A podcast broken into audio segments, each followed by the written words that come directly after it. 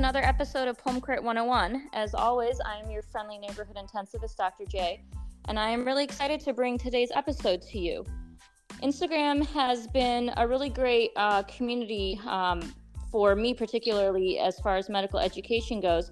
But what I really love about Instagram is that you're able to connect with other like minded individuals, and that's why I'm so excited about today's episode.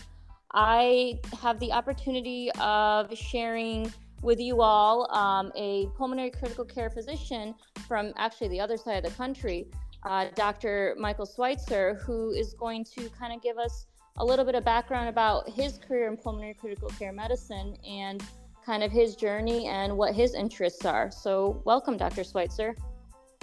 Thank you so much, Dr. J. It's a, uh, it's really a pleasure to be here, and I couldn't agree more. I, I, I set up my Instagram account a few months ago. Mm-hmm. Um, I'm currently in the process of transitioning um, from full term, excuse me, full service active duty army mm-hmm. um, into the civilian sector and and joining you and and many other colleagues mm-hmm. in uh, in real medicine, not just uh, army medicine. So I, am very excited. But you know, part of that transition uh, has been that I you know, and and stepping outside of my my typical hospital and okay. i used to spend a lot of time working with residents um, okay. at my institution it's a madigan army medical center in um, tacoma washington up near seattle and so i, I really enjoy medical education personally uh, always have and actually uh, you know applied to be a chief resident mm-hmm. uh, at my institution and then my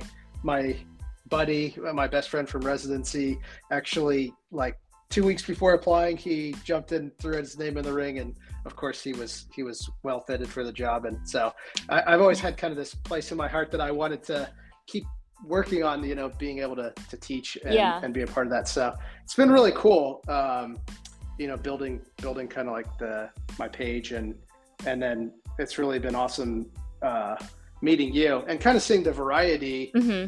of like you know the way that you teach is extremely in depth. It's it when i read what you have to post about i learn all kinds of important information. And then it's also cool because like the way that you present it is there's some minutia there that i can learn from. And so it's versus my my uh my page is much more about you know educating you know people who are even interested in uh-huh. considering uh-huh. going into medicine.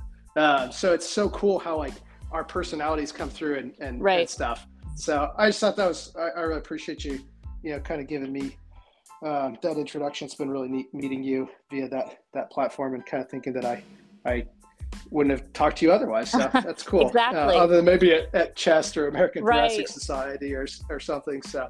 Um, but yeah, so now that I'm now that I'm kind of stepping back from dealing working with residents, dealing with residents, um, you know, full time now. Now I'm my this kind of void of I want to continue medical education mm-hmm. uh, has spurred me to, to develop my Instagram page, and I'm still kind of working on how to best uh, best adapt it for you know my audience. So, anyways, I appreciate it. Uh, from well, from my well, tell me tell me for those because there's a lot of followers I think who who may not be aware of your what what is your handle? What's your Instagram handle?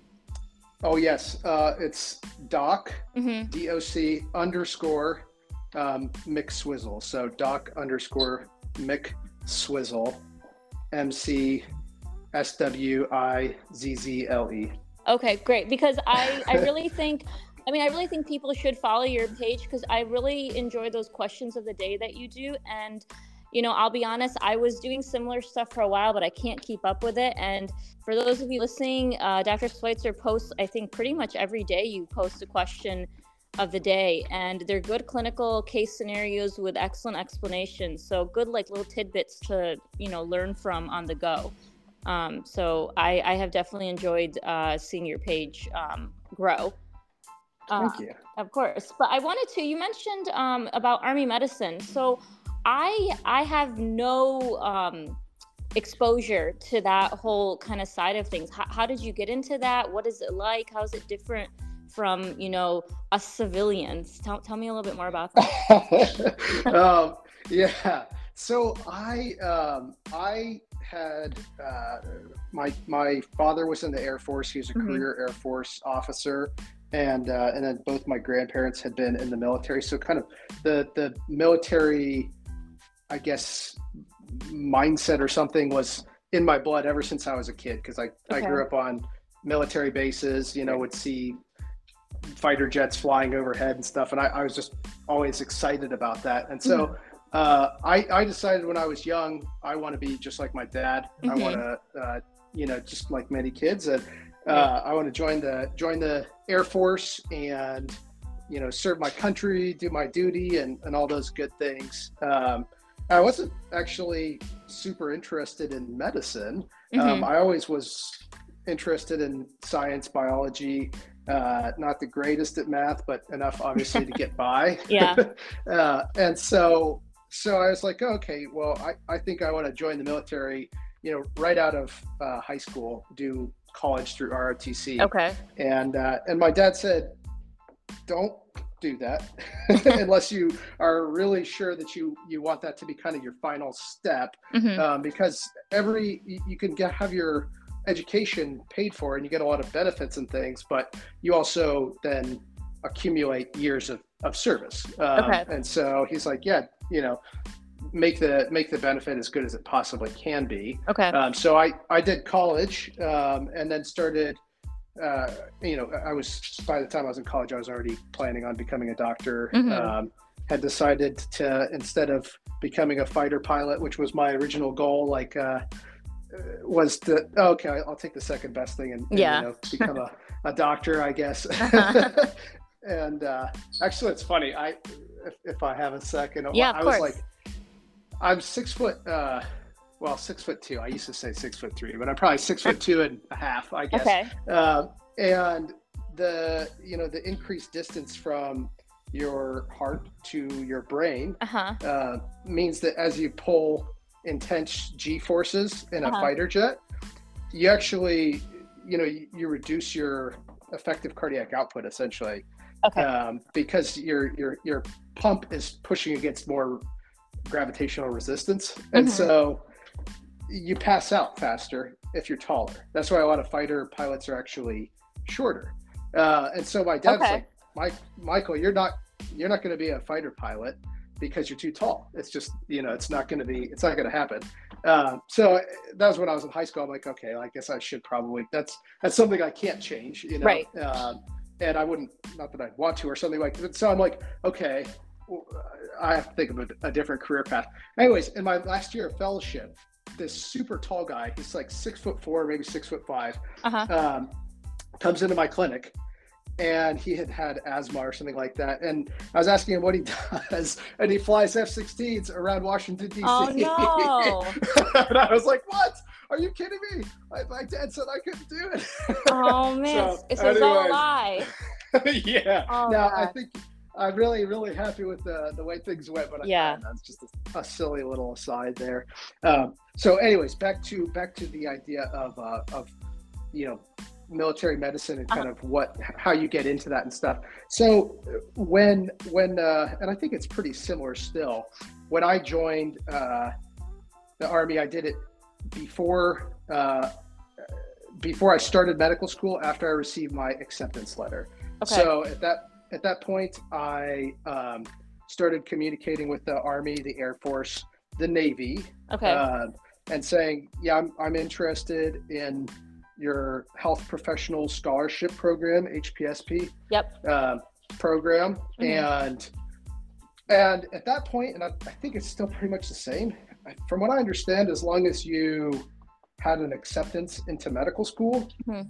they they basically said, okay, here's your here's your full ride scholarship to medical school, um, including a little signing bonus and a stipend every month to make sure that you have, you know, place to live and you can pay for your books. And actually, Okay. they they reimburse you for a bunch of like books and things. It's, it's actually a really nice scholarship. And then the payback is that Mhm. you then trade four years of active duty service Okay. for them, um, which means that after you complete your residency or residency and fellowship, Mhm.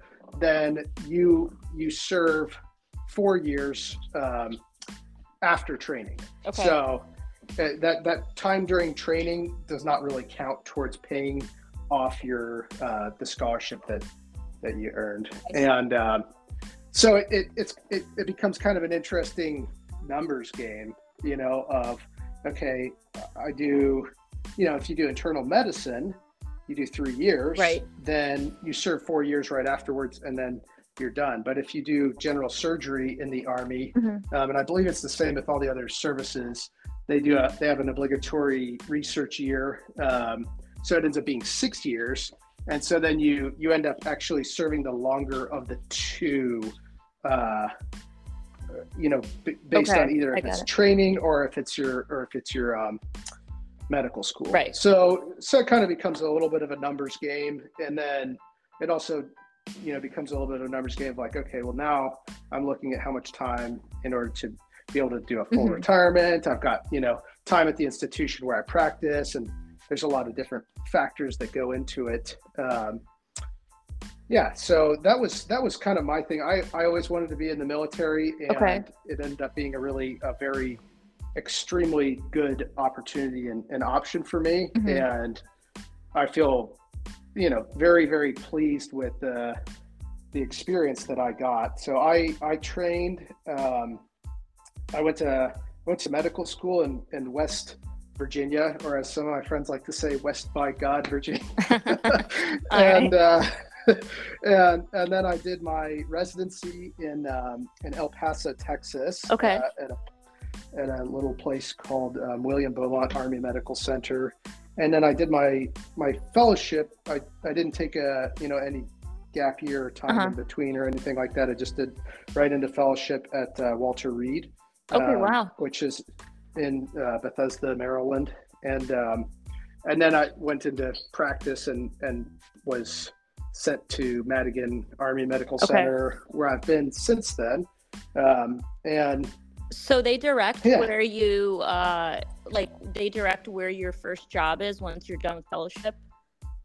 yes, Okay. yes, they do. Okay. Um, and that's that's a very very important. You know, I, I really appreciate you asking Mm. that question because you do lose a lot of autonomy. Okay. Um, you know, when you're when you're in the military, and it's actually uh, it's kind of can be good, and and it because it takes some of off, off of your plate as far as like okay now I I just finished my Mhm. you know residency where am I Mhm. where am I going to go after this or I just finished my fellowship where am I going to go it's like oh no here you're assigned to Okay. X Y or Z duty station uh, and and so that's got its its pros and cons I have some you know I have colleagues who when they finished their internal medicine training they Mhm. were sent to uh, you know like small clinics in remote areas in the United States and Okay. didn't get a you know practice hospital medicine. So there's there's pros and cons uh, and your your experience can vary very greatly. I was extremely lucky uh, i feel like but uh, but yeah um, and it's cool too because one of the things like about my training so when i was at walter reed they they had a lot of agreements with um, other institutions so you know like i i did a couple of months at georgetown i did a couple Okay, months at a very hospital cool. called suburban and Uh-huh. i did like several months at the nih and Very and cool. stuff so i got got a lot of different like exposure Yeah. oh I, I got to work at shock trauma in, in baltimore which was Wow. like a very interesting uh interesting experience like tons and tons of airways on people Yeah. just got shot and stuff so it's i think that you're you know the exposure that you can get from the military is is really incredible uh, Mhm. and they they can uh, you know they can pay for a lot you know that they, Right. they have a, a almost unlimited amount of funding Right. so i've got colleagues who they wanted to do you know they're they're cardiologists Mhm. and they want to do like an interventional year or an interventional slash structural year or two however long it is. and uh, the army just pays you know so they get to go to the coolest places and the army's like okay well you have an extra fellow this year we're just going to Mhm. pay them and Wow. so the, the some of these training opportunities are, are really incredible for you know like me like this. Yeah, I went to you know i mean that's like, amazing uh, like walter reed i can't even imagine the cases that you must have seen or been a part of there um, especially from a procedural standpoint and just the experiences that you must have had. Uh, from the medicine side of things do you especially now that you are kind of you're done with training and you're essentially in the workforce now what in what ways do you think or if any um, coming from a military background, do you think that there have been things that you um, benefited from that maybe the rest of us maybe did not get? Um, differences in practice or um, just how things were done? Um, yeah, yeah. I think that uh, I think that the some of the benefits, you know, as far as practice variety, Mhm. definitely come from the fact that, uh, you know, I, I I at least personally got to go to two different institutions from residency to to Okay. fellowship. So like where I did my residency was a, a medium-sized army hospital. We actually stayed pretty busy, but Mhm. we didn't have any fellows.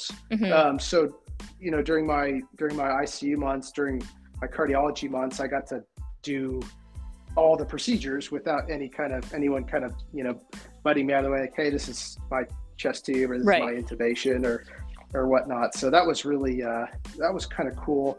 Um, I would say what's interesting uh, from like a practice standpoint Mhm. is that I actually think I, I think that the you know medicine medicine is so trying to think of the best way to say this it's so similar in so many Okay. different places is what I, Yep. I like I, I kind of I was always really intimidated like oh I'm gonna go work at you know Georgetown sure they're like Right. so different I'm sure Right. they everyone's there is uh, you know brilliant and they, they've got like all kinds of cool special Mhm. ways of uh, you know protocols and ways of managing things and in general I, I kind of found that like all these different places i went it's basically bread and butter and then every place has a little bit of flavor that oh, we, we like Exactly. uh, we like ket- ketamine a little better Mhm. or you know phenobarbital Yep. or what whatnot so i i kind of found that to be in a way it was like it was actually very exciting and took a lot of my nerves away Mhm. once I realized, wow, everyone everyone kind of has the same basic strategy for management. And as we have more and more connection, and as like the dissemination of knowledge and information becomes so much more seamless, I feel like a lot of those kind of like institutional barriers Mhm. are are breaking down Yep. in a good way. Yeah. You know, which is so cool. Uh, and so so yeah, I think I think those were some of the some of the benefits from I guess the, the military and also just being able to kind of rotate during my fellowship at a lot of Yeah. different places. Um, I, I think that uh,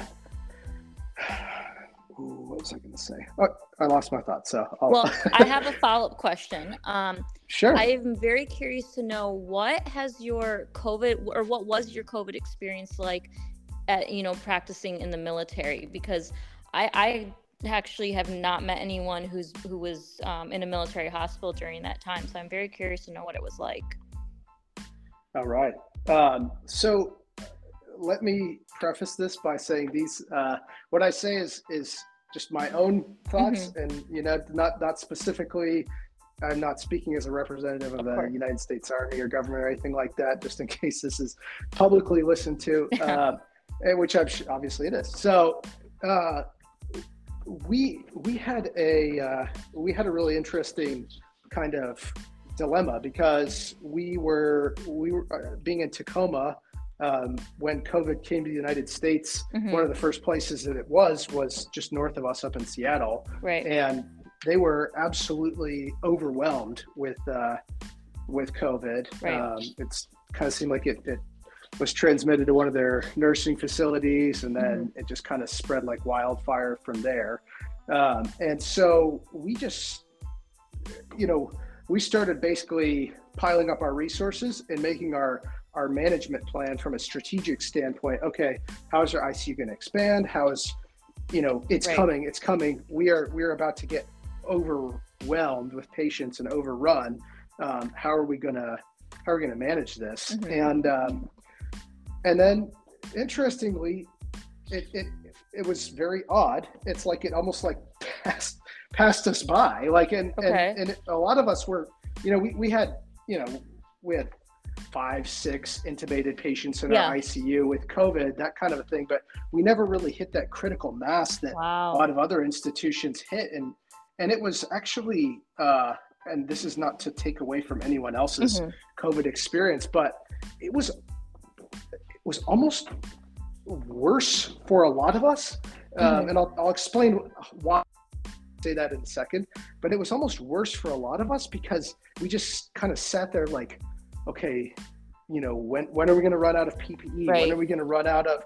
And like, how are we should be we should be our patients. We need to take Mhm. civilian patients, and we didn't really have we weren't authorized because as soon as we opened up and said, okay, we can take you know other facilities patients, then I guess then we would have hit the, that critical point. Yeah. I'm, I, I this this is all way echelons above my pay grade for Right. sure, um, Right. as to like why the decisions were made. But but you know from a from a numbers perspective, we Mhm. just kept hearing, okay, it's you're you have five patients now, but you're going to have you know 25 and then it's going to be 75 Right. there was this whole exponential thing that was predicted it was going to happen um, and at, at our institution uh, it, it never really hit there um, and so Okay. so i think that was actually emotionally kind of more difficult because then there's almost like this not survivor but like um, this like kind guilt associated like we should be doing more you know Right, doctors right. this is we're pulmonary critical care doctors this is Right. literally like our disease Yeah. and yet we're sitting here you know nervous about how it's going to get bad but not really so i i was spared Okay. that in a in kind of an unusual way but i um i actually was uh, sent to replace another doctor Mhm. on a mission to the island of guam Okay. Um, Wow. so I, I got a call um, that the um, that the field hospital that was associated with my kind of a more of a organizational term, but we have a we have an attached field hospital, which is Okay. um, you know involves some of the doctors in the hospital and some of the nurses and some of the respiratory therapists and stuff, and they they should be capable of mobilizing anywhere in the world hmm uh, and and setting up a hospital and then being able to provide care on whatever battlefront um, exists you know and so Mm-hmm. right. that field hospital was mobilized um, you, you get kind of designated which which unit you're in because I'm, I'm in the army so Mhm. i belong i belong to madigan the hospital but some people are actually they work at madigan but Mhm. then they get designated that they are a part of a different unit. Um, Okay. So for some people, they get designated they're part of the the field hospital. Some people are actually parts of units that are scattered throughout the United States, Okay. um, which is also kind of interesting because, like, if that unit decides that it needs to deploy overseas to deal with a crisis, Mhm. then even though you're not with them 24 seven, you're you're like on call to to be deployed with them. So that's kind of an interesting thing too. Um, but yeah, so the the field hospital got mobilized uh, to Guam, and they had a fresh graduate uh, Okay. of our internal medicine residency, fantastic uh, doctor, but she literally just graduated like Mhm. a couple months before that, and she was an internal medicine doctor, and they said, uh, "Oh yeah, we need an we need an intensivist uh, Uh-huh. to help with our our ICU," and uh, instead they they got her, Okay. and when she arrived, they were like, "Cool, you're our our new intensivist," and she's like, "Well, actually." I'm uh, internal medicine Mhm. doctor, not an intensivist, and they're like, "What? Why? Why? How did this get lost Yeah. in translation?" Uh, and so then, you- on like a day or two's notice, I got called and they said, "Hey, uh, you need to fill in for this person because they're not an intensivist, and the Guam hospital it Mhm. needs an intensivist." Right. Um, and so, in order to kind of save a little bit of face, uh, I I got to go. Um, okay. So cool. which was yeah, it was it was incredible. Uh, I got to I got to kind of solo manage. Uh, it was like a 20 bed ICU Okay. in Guam that, that expanded out to a few other units because the numbers were, you know, rather high Right. there. And, uh, and so I, I got to kind of solo manage that, which was um, an excellent opportunity because, you know, at, at, at my institution, I, I'm a staff and we have Mhm. residents and we have interns and we have medical students and everything. And so my hands-on patient care is is a little bit scaled back, as I'm sure Right, you probably right. experienced at different Yes. places.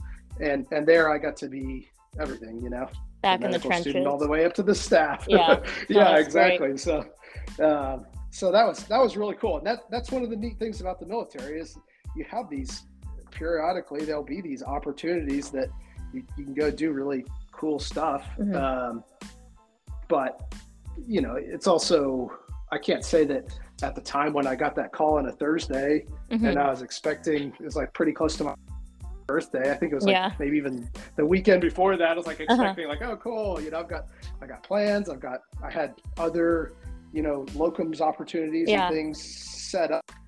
And, uh, and then it's like, oh nope, you're going and you're on a plane on uh, Monday, and here's a bunch of vaccinations you need to get, and Wow. bada bing, bada boom. So it's uh, it's it's one of those experiences where you, you have to be, um,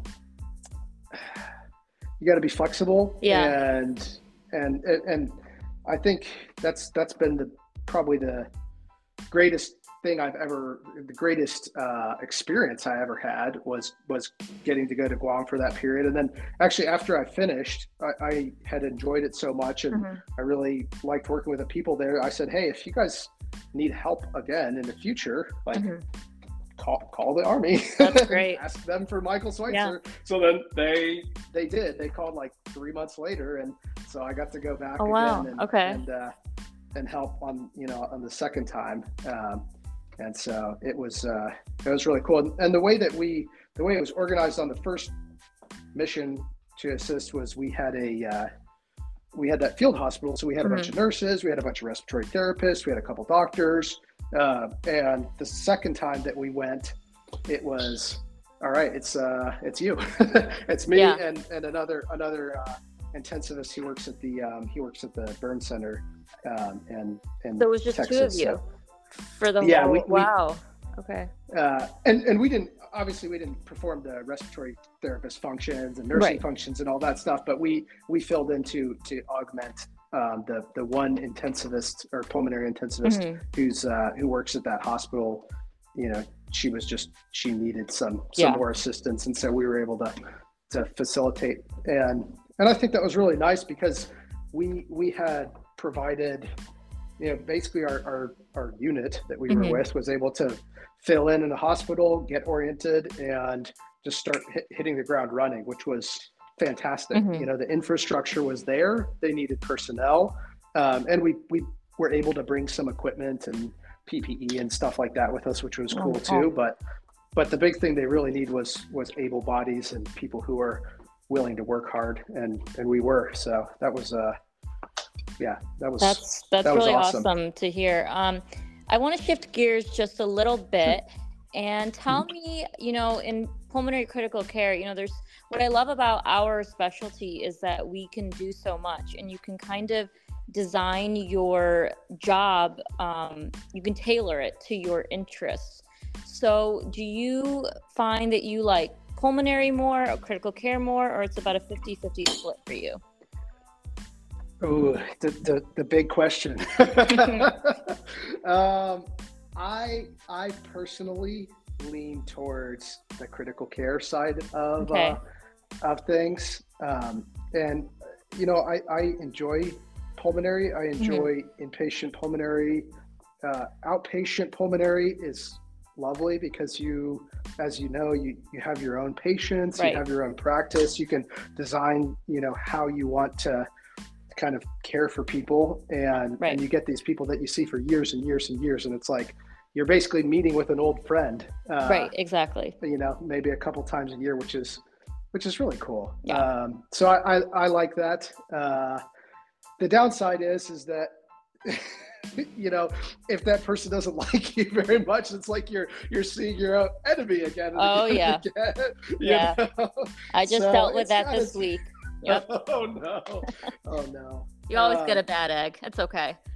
Yeah, every every once in a while. Yep. I, I, think what's I, I'm really impressed too by those who are capable of doing both pulmonary and critical care, like at the uh, you know in in like a 50-50 split mm-hmm. because i've always found it really interesting like the the the time and like the time refraction that kind of happens like when you're in the icu things go by so fast right.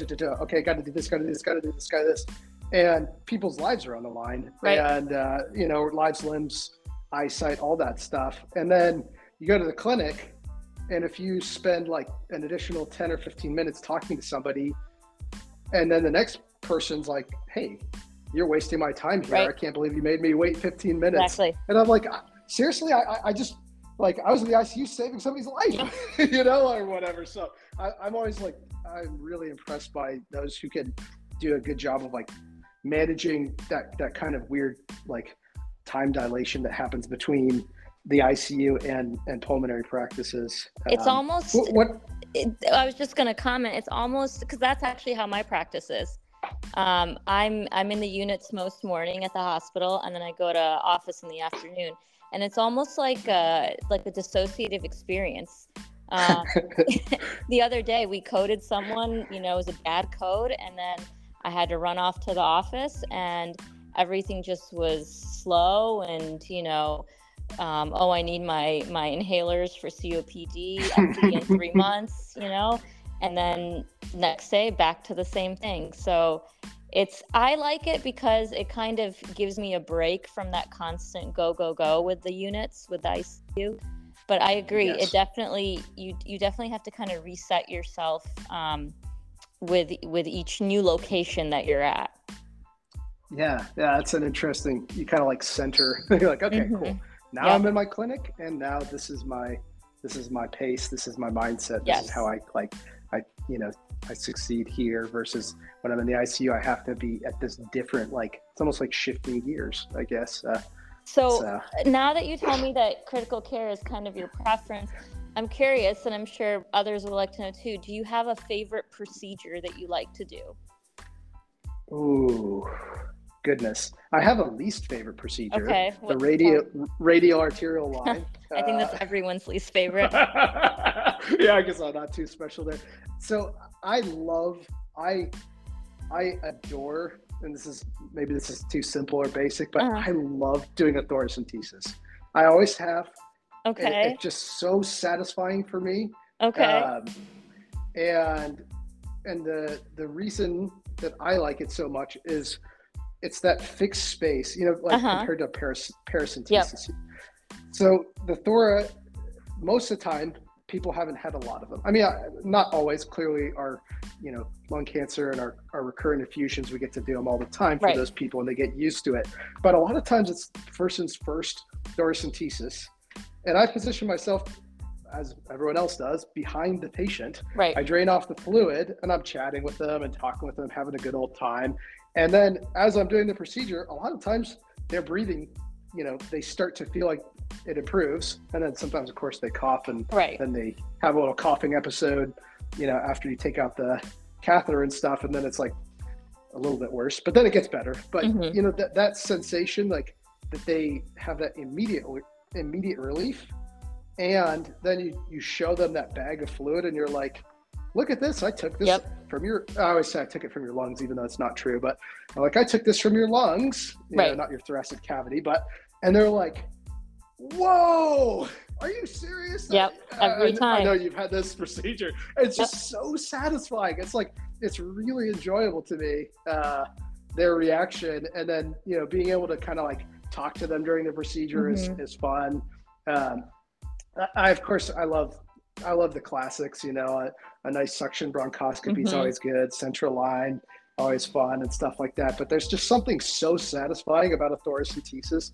And and my my best friend, uh, when I told him that I got into pulmonary critical care fellowship, he was like, "Dude, I knew you were I knew you were gonna do that from the beginning. Ever since you did your first thoracentesis and you're all like jazzed about it, I was like, oh, that's that's a bit of a you know, that might be a little pushing it, but it is to me it's the most exciting procedure. What about what about yourself? Sorry. So uh, it's funny that you mentioned Thoras because I actually cannot stand them. send I, them, just send them send them all the way to the west I coast. absolutely, to I absolutely will. I just you know pleural disease that whole section is just not my thing. And once yes. I've did enough to get comfortable with them, I said no more. IR can do the rest of them. but I will tell you that that gratifying feeling, I get that with um, bronchoscopy. Um, mm. Anyone who works with me, and I've said this multiple times, I am an absolute fiend when it comes to bronchoscopy. I love being in the bronch suite. And a good suction bronch or a good airway clearance, it is the most satisfying thing ever. Um, yes. Yeah. So that's so the way you feel about Thoras. I mean, I don't get to talk to my patients, but that's okay. Um, Sometimes that's better, right? Yes, yes. That, but that's how I feel about about bronchs. I just, I, I, I really enjoy doing them. So if, yeah, if I were to be asked what my favorite procedure was, um, definitely, definitely bronchoscopy. So. Well, the nice thing too for the uh-huh. bronchoscopy is like that atelectatic lung or whatever. Yes. And then you suction out that big mucus plug, oh, and yes. then you get the X-ray right afterwards, and it's like look at that i did that it's like completely you know the whited out like yep. half of their lung is now open you're like that was me i, I even you know, i mean I you and i both know yeah you and i both know that doing these bronchs you know it's a five second thing it's so simple but then i i'll always show my residents that you know look this is what we did and i'm so proud um it's but so I wanted to thank you, Dr. Switzer, for uh, coming on today and, and, and, chatting with me. Um, I think this was really great. Uh, I think it gave uh, everyone a you know a little bit of an insight into what military medicine is like.